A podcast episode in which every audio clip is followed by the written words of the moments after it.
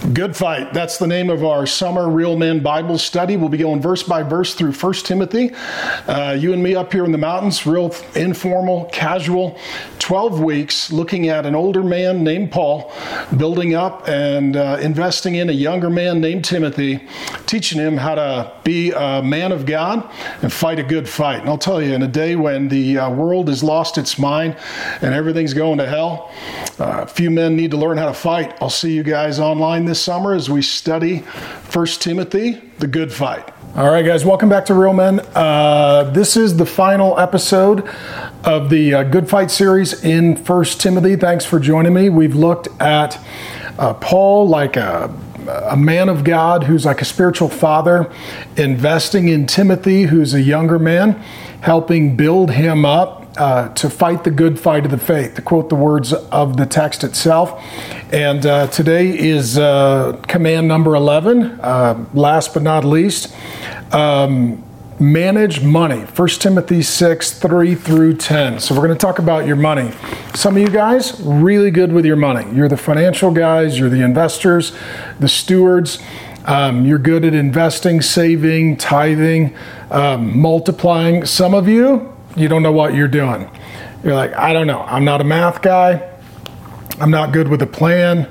I've got myself in debt. Maybe you've got yourself in trouble. I always told this to my uh, my kids, especially my sons. Avoid car debt at all costs.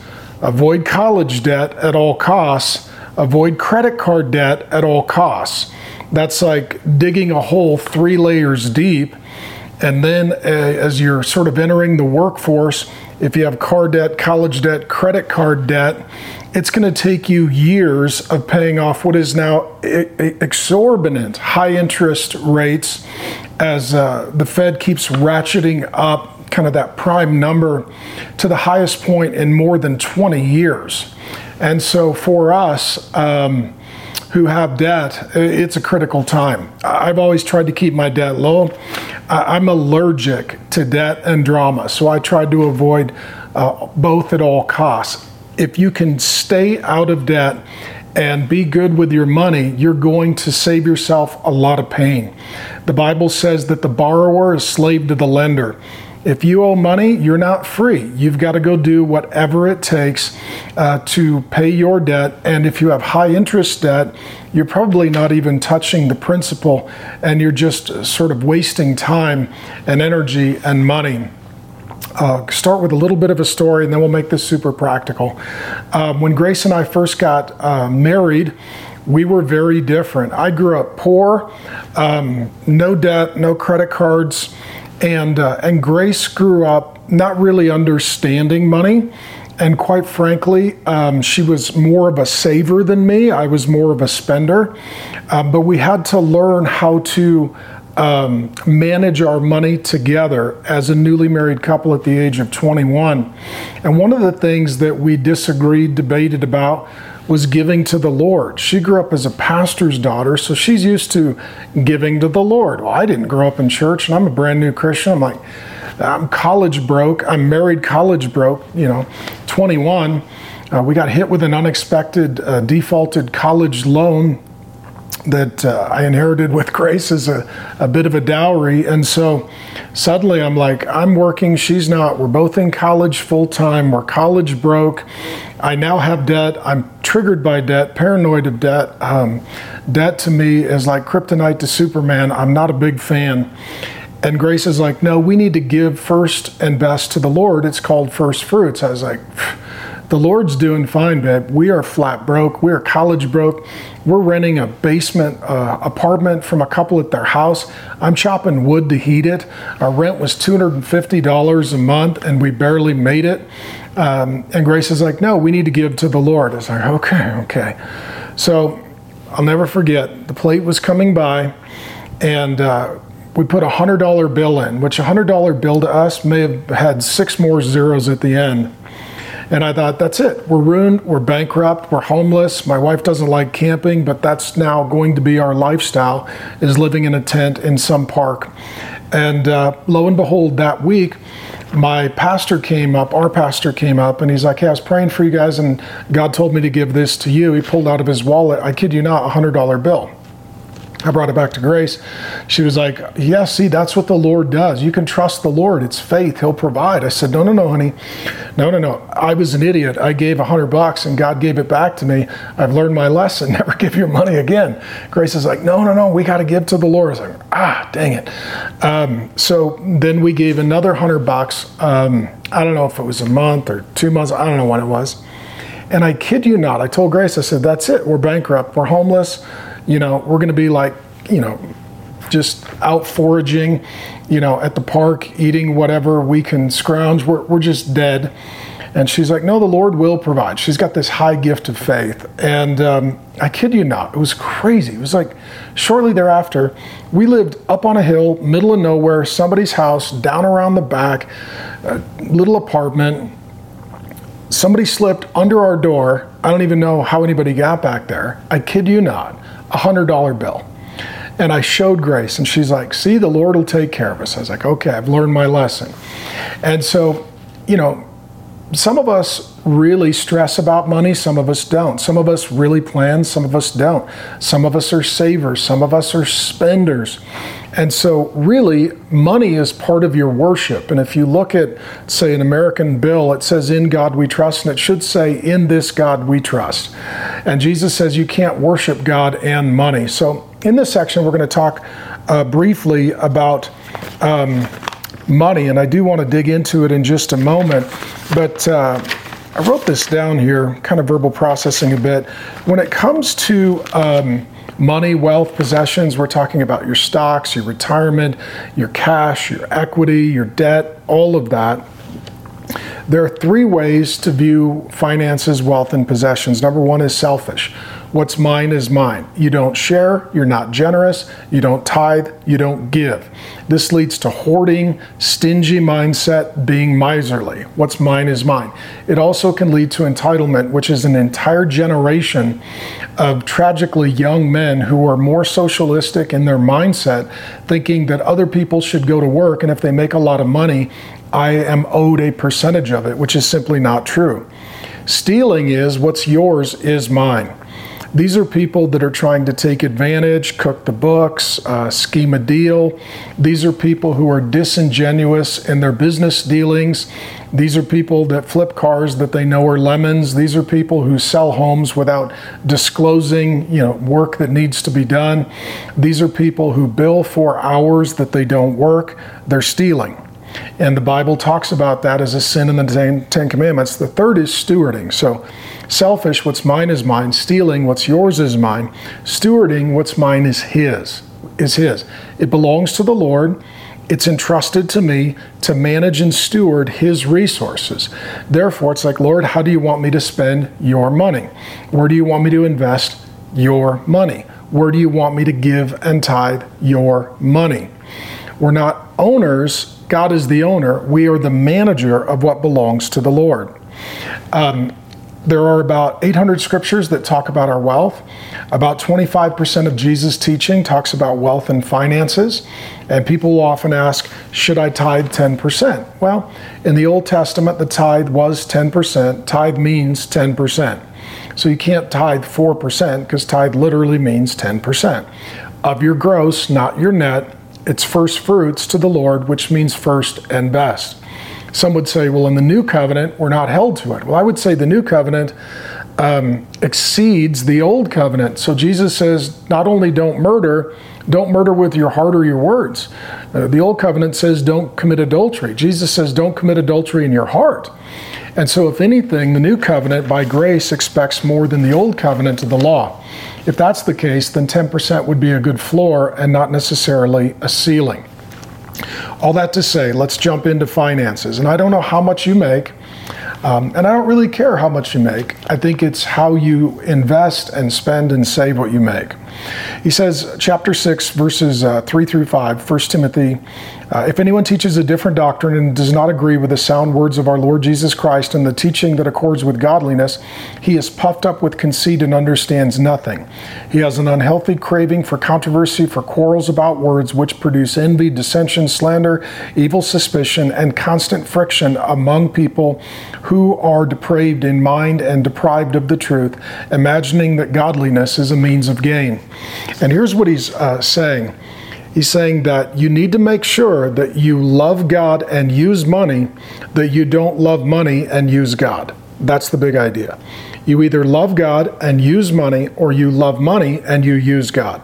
And what he says is that one of the greatest temptations, tests, and trials of your spiritual maturity as a man of God is how you handle your wealth.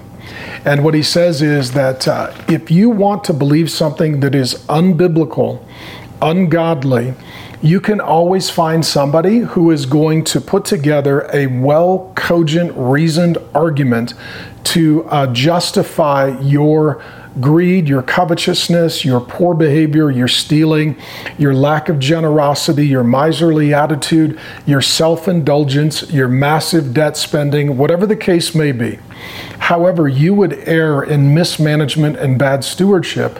What he's saying is there's always somebody out there who's willing to say, you know, let me put together some verses out of context and maybe quote a few Greek or Latin phrases so that I sound like an academic and like someone who has authority. Let me just say this if you want to be a socialist or a communist and the difference is degree and not kind, you can find Christians who are going to tell you um, that you are owed by the government and that justice would be them stealing from those who have to give to you in spite of your lack of work ethic or good stewardship. If you want to justify massive debt for yourself, you can find people who will justify that. If you want to stop giving to the local church and to the Lord, you can find people who will justify that.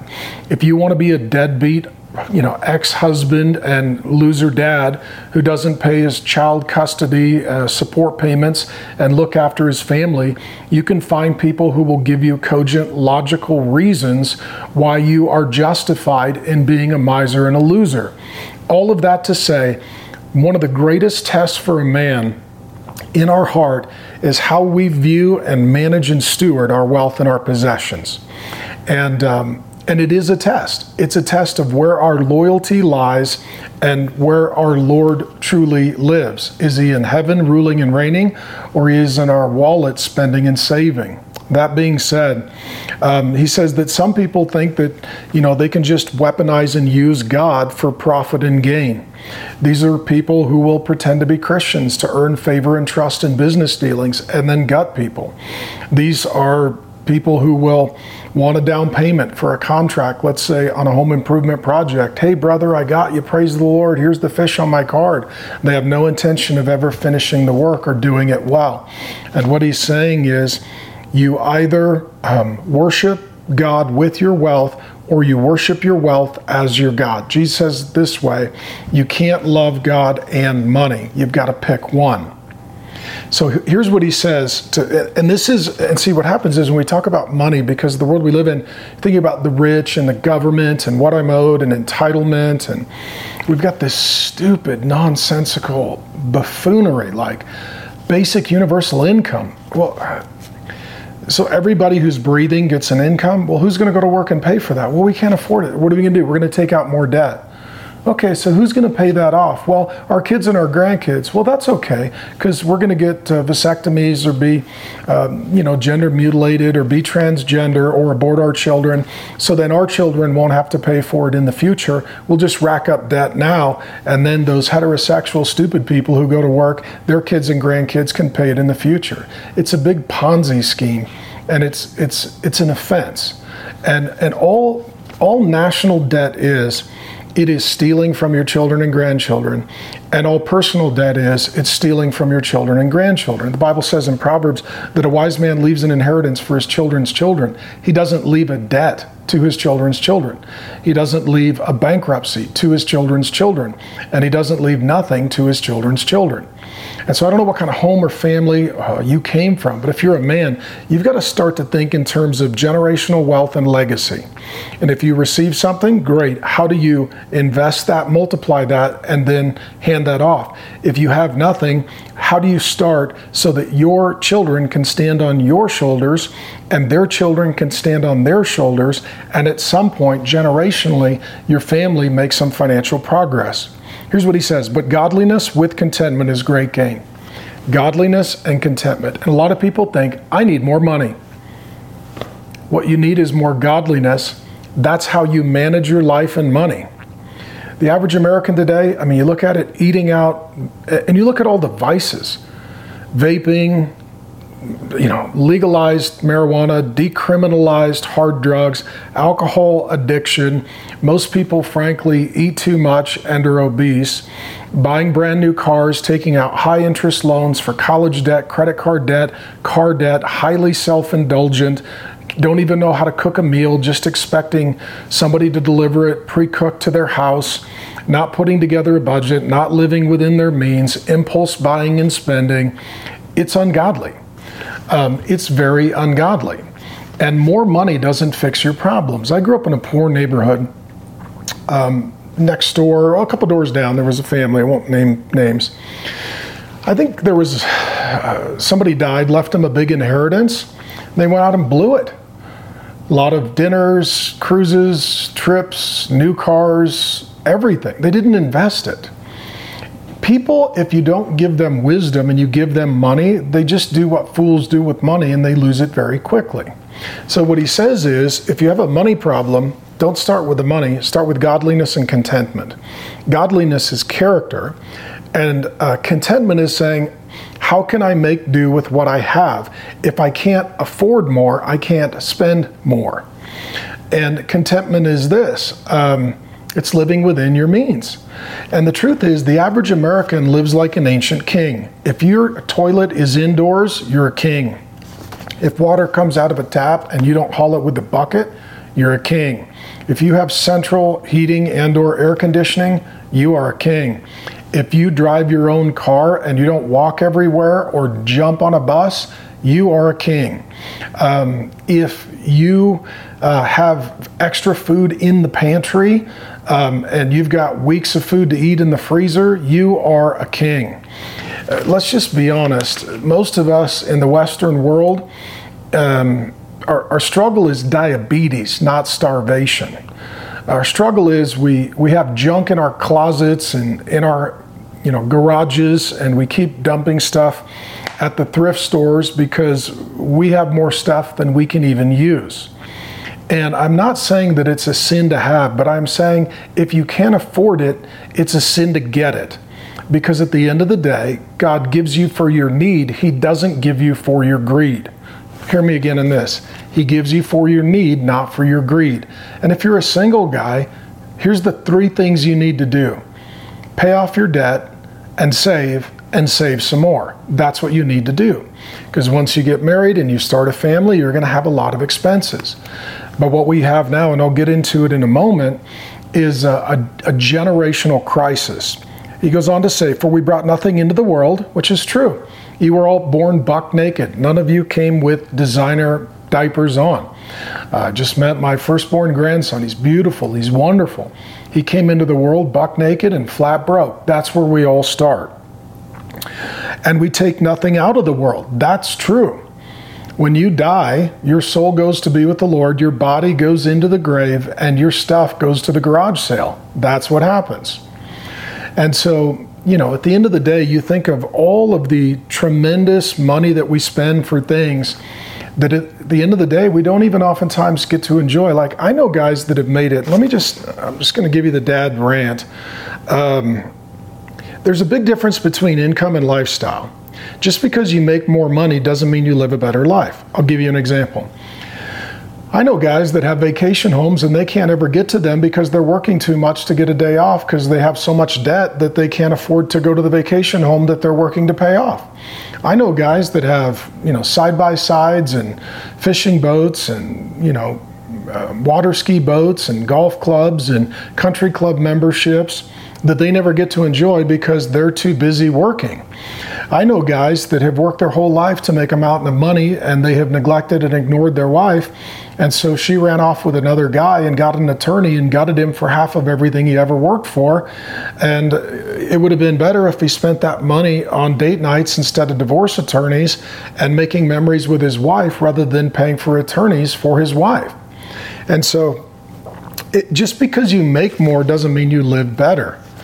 And at the end of the day, I mean, if God is your father, your identity is not established by whose name is on your underwear, how many square feet you have, what zip code you live in, or what lifestyle you have. I mean, if you can afford something, pay for it. I don't care. But if you can't afford it, don't spend money you don't have to impress people you don't even know. Okay? That's the big idea. Don't spend money you don't have to buy stuff you don't need to impress people you don't know. And so he goes on, but if we have food and clothing with these, we will be content. I don't know about you, but he says food and clothing. He doesn't even throw housing in there, let alone high speed internet. Um, food and clothing. In most of the world, that's an issue. I mean, most people don't have, you know, a massive wardrobe. I mean, most of us have got a closet, and some of us have got a closet that's big enough for our own zip code and it just houses all of our clothes. I mean, and some of us, I mean, we're, we're living a bougie life and we're working so much we don't even get to enjoy it. I mean, I wonder if an alien showed up to our house, if they would wonder if our cat or our dog actually was the owner of the manor and we were the slave off at work all day, just trying to provide uh, an incredible, lavish, palatial lifestyle for our pets because they're the only ones that are really enjoying everything that we're working for. And he goes, uh, there, We will be content, but those who desire to be rich fall into temptation now, there's no problem in being rich. We looked at it before. There's righteous rich, unrighteous rich, or godly rich, ungodly rich, godly poor, ungodly poor. There's nothing wrong with being rich. There are godly people in the Bible that are rich. There are ungodly people that are rich. It doesn't matter. But the desire to be rich, what he's talking about here is the heart posture. And this is where I am never satisfied. Once I get a house, I want a bigger house. Once I get a bigger house, I want to renovate the bigger house. Once I get to the bigger house and I renovate the bigger house, then I want to upgrade it to a bigger house. Once I get the car, I want another car. And then I need a backup. And it's just like, at what point is that greed going to lead to your demise? All right, guys, Pastor Mark here letting you know about the latest book, New Days, Old Demons. It's a prophetic word against pathetic wokeness. Uh, you guys understand exactly what I'm talking about. Uh, hopefully, it is on sale. If not, it's coming out very, very soon. Would appreciate your prayers as we punch a lot of people and things in the mouth. And if it's a help, get a copy. And what he's talking about is this desire to get rich. And it comes to mind, I. Um, just comes to mind. There's something called conspicuous consumption that sociologists will talk about, and that is that in a uh, consumer uh, marketplace, we don't buy things because of their utility, but because of their identity. What I mean is this you may be wearing Fruit of the Looms or some high name. I don't know. Maybe you're a Kardashian fan, so you know I don't know if some of you dudes wear Skims. I mean, anymore, we don't really have our binary gender categories, but Kim Kardashian's got the Skims line. That's probably, I'll be honest, I've not bought any Skims, I haven't tried any Skims, and, um, and I don't intend to. But let's say that uh, you want to get really expensive designer underwear um, why is that? Because they're better? Well, no. Designer underwear does the same thing that Fruit of the Looms does, um, or the Tidy Whities from Costco, and they cover the parts that need to be covered, um, and that's what they do.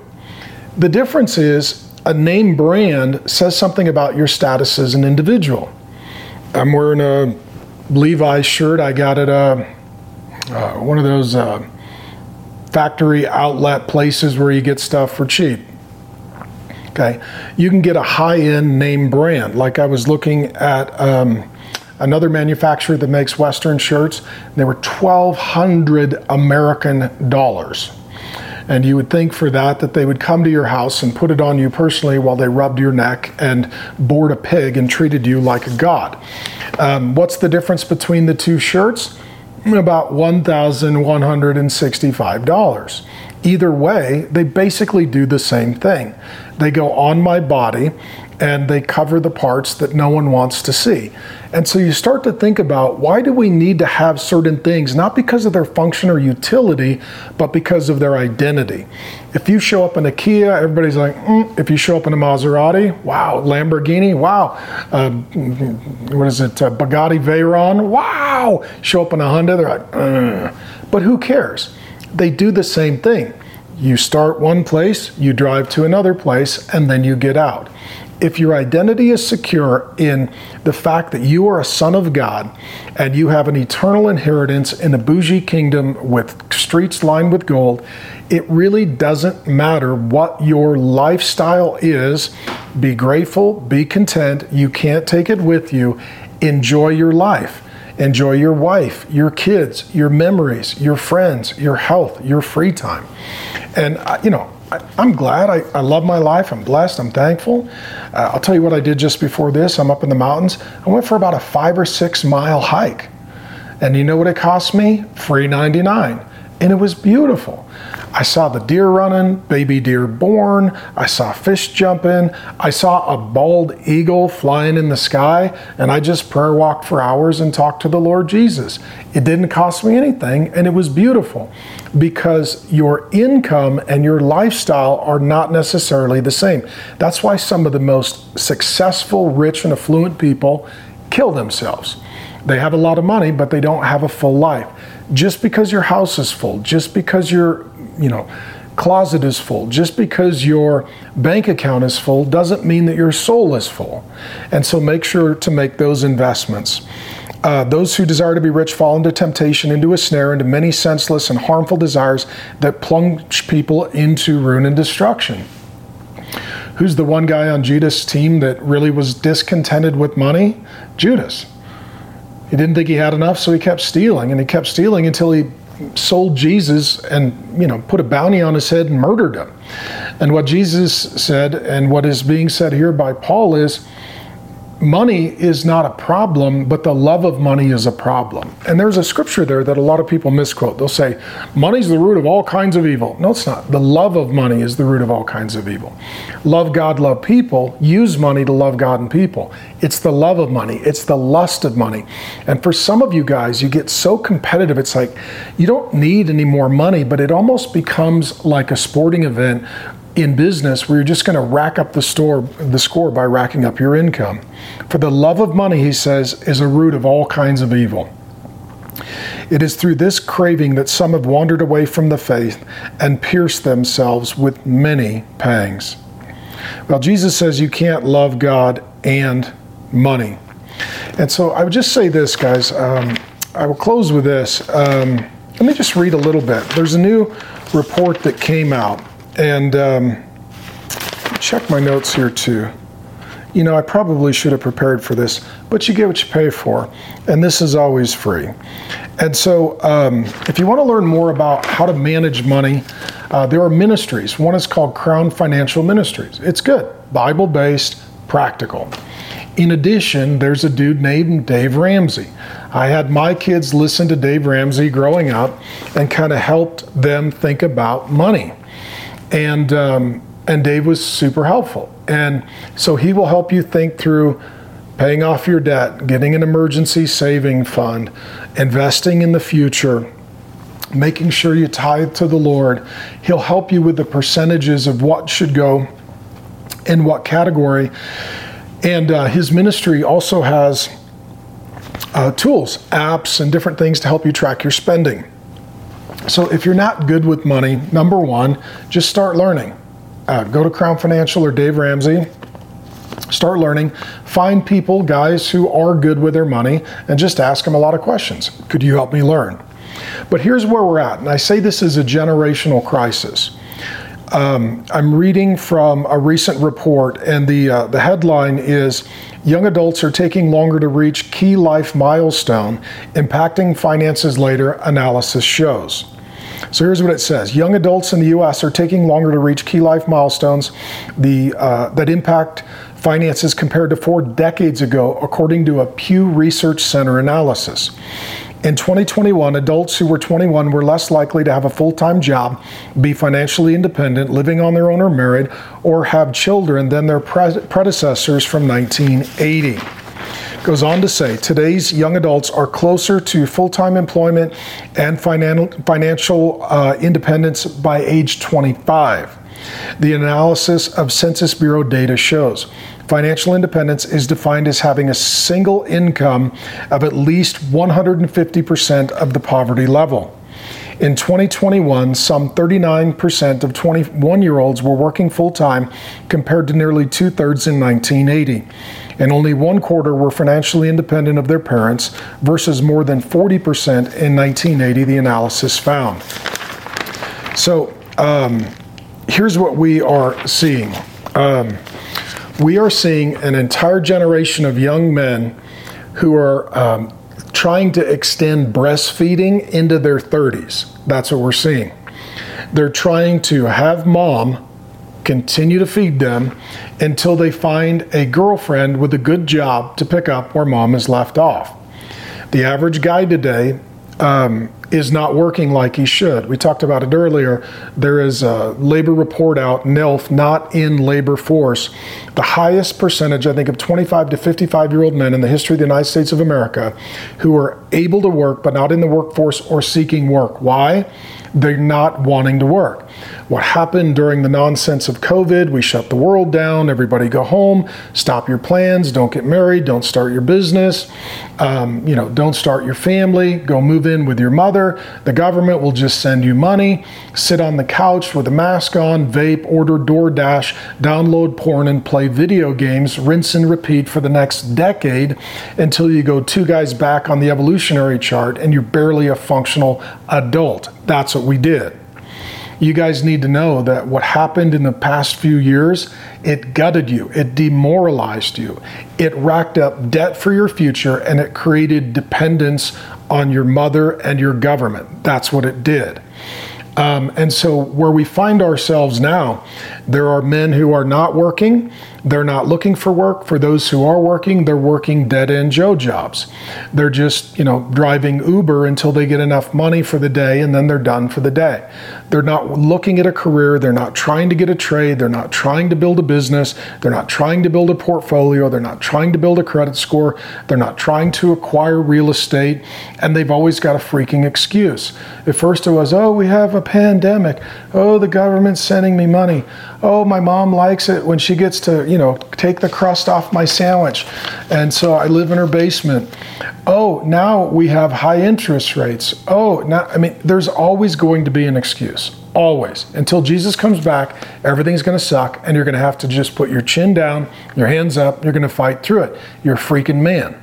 And the difference between a boy and a man is this boys take, men give. That's the difference. Boys take, men give.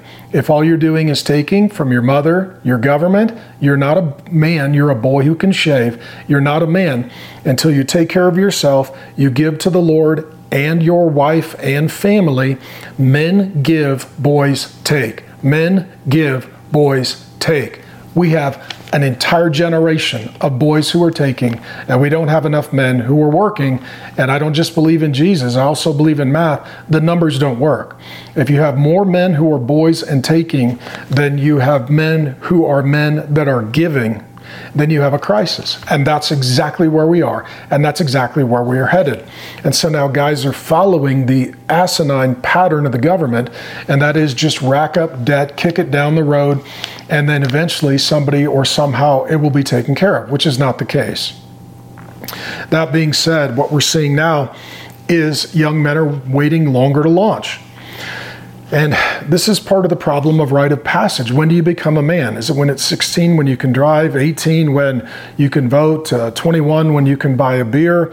Is it when you leave your mother's home? Nobody knows. So we keep pushing the age from boy to man, and we've created this intermediate season called adolescence. Adolescence is where you have the freedom of a man, but you have the maturity of a boy. This is now from your late teens into your early 30s, and it just keeps getting extended. And during this time, you're not looking for a wife, you're not looking for a job, you're not looking for a career, you're not looking for a home. You become very selfish, you become very self indulgent, and, um, and it's disgusting.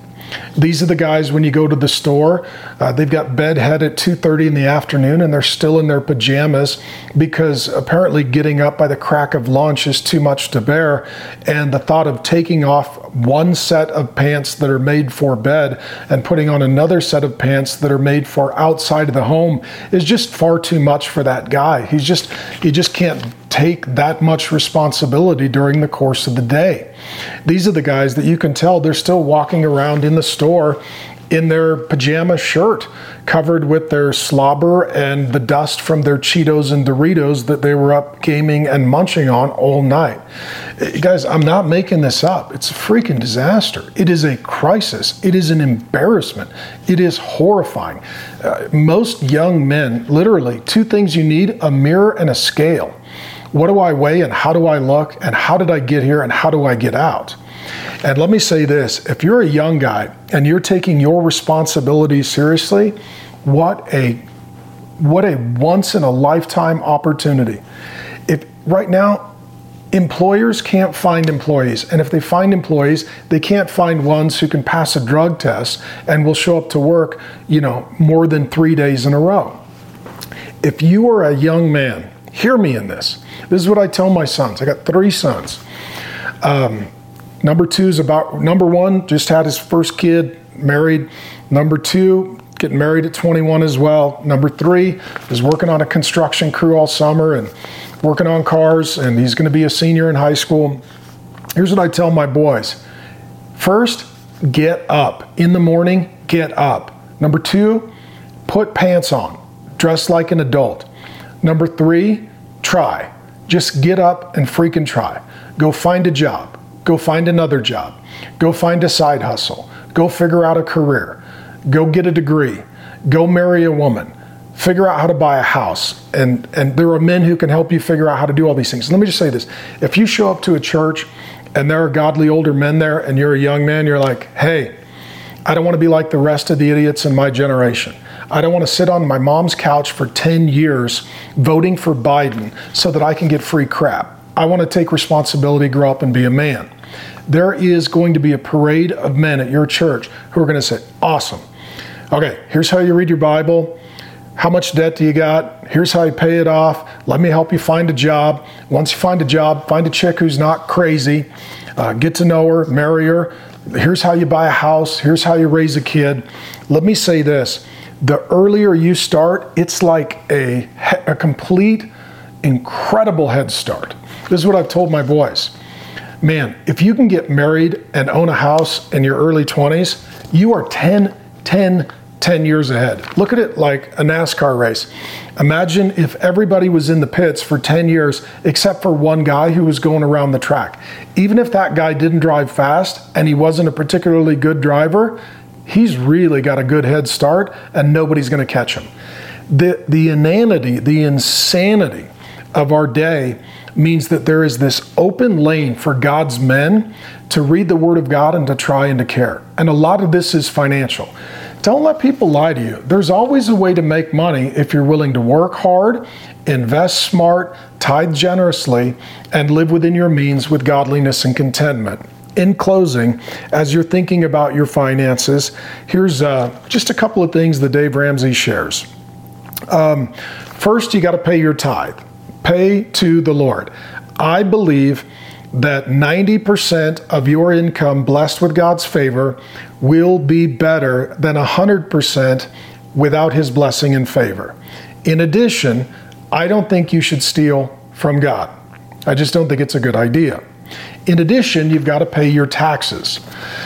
And there's always people that are like, oh, I read this thing on the internet. I was doing research. You don't have to pay your taxes. Literally, the last three guys that told me that are in prison. So if you're watching this, I told you so.